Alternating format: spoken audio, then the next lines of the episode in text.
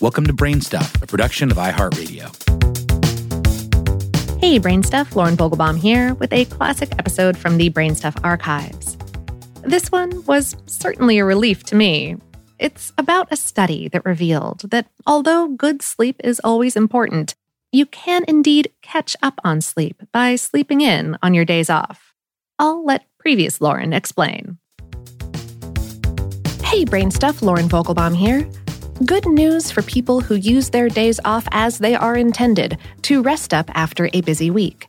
It turns out those compensatory Z's are far more beneficial than previously thought, according to a Swedish study published in an April 2018 issue of the Journal of Sleep Research.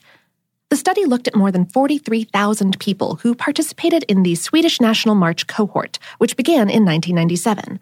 Follow up for every subject continued until they died, moved away, or December 31st, 2010, when the study officially closed.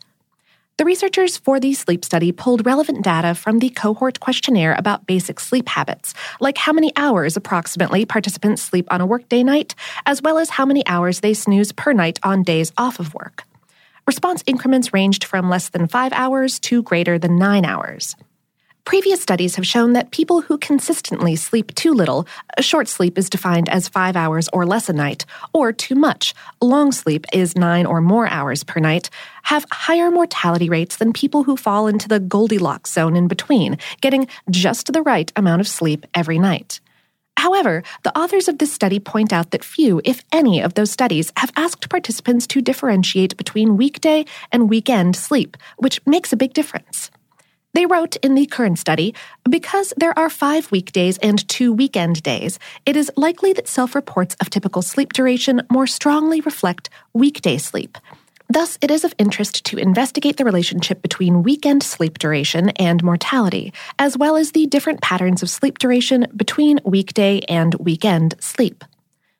When the researchers looked at all of the data, findings were consistent with previous conclusions of increased mortality if both weekday and weekend sleep are short, or when both are long. However, they wrote, when weekend sleep is extended after short weekday sleep, no association with mortality is seen.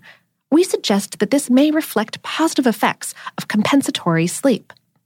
Experts have long advised people to get up at the same time each day, even on weekends, as a long term strategy for getting better sleep each night. The theory is that yo yoing sleep habits disturb your circadian rhythms. Dr. David Dinges was not involved in this sleep study, but he's the chief of the Division of Sleep and Chronobiology at the University of Pennsylvania Perelman School of Medicine. He told Time magazine, the real question is whether there is, in fact, a buildup of deficit or biological changes that are gradual over time, even though you get recovery sleep. So, while this study is great news for those of us who like to sleep in on days off, many sleep experts say more studies need to be done on this subject.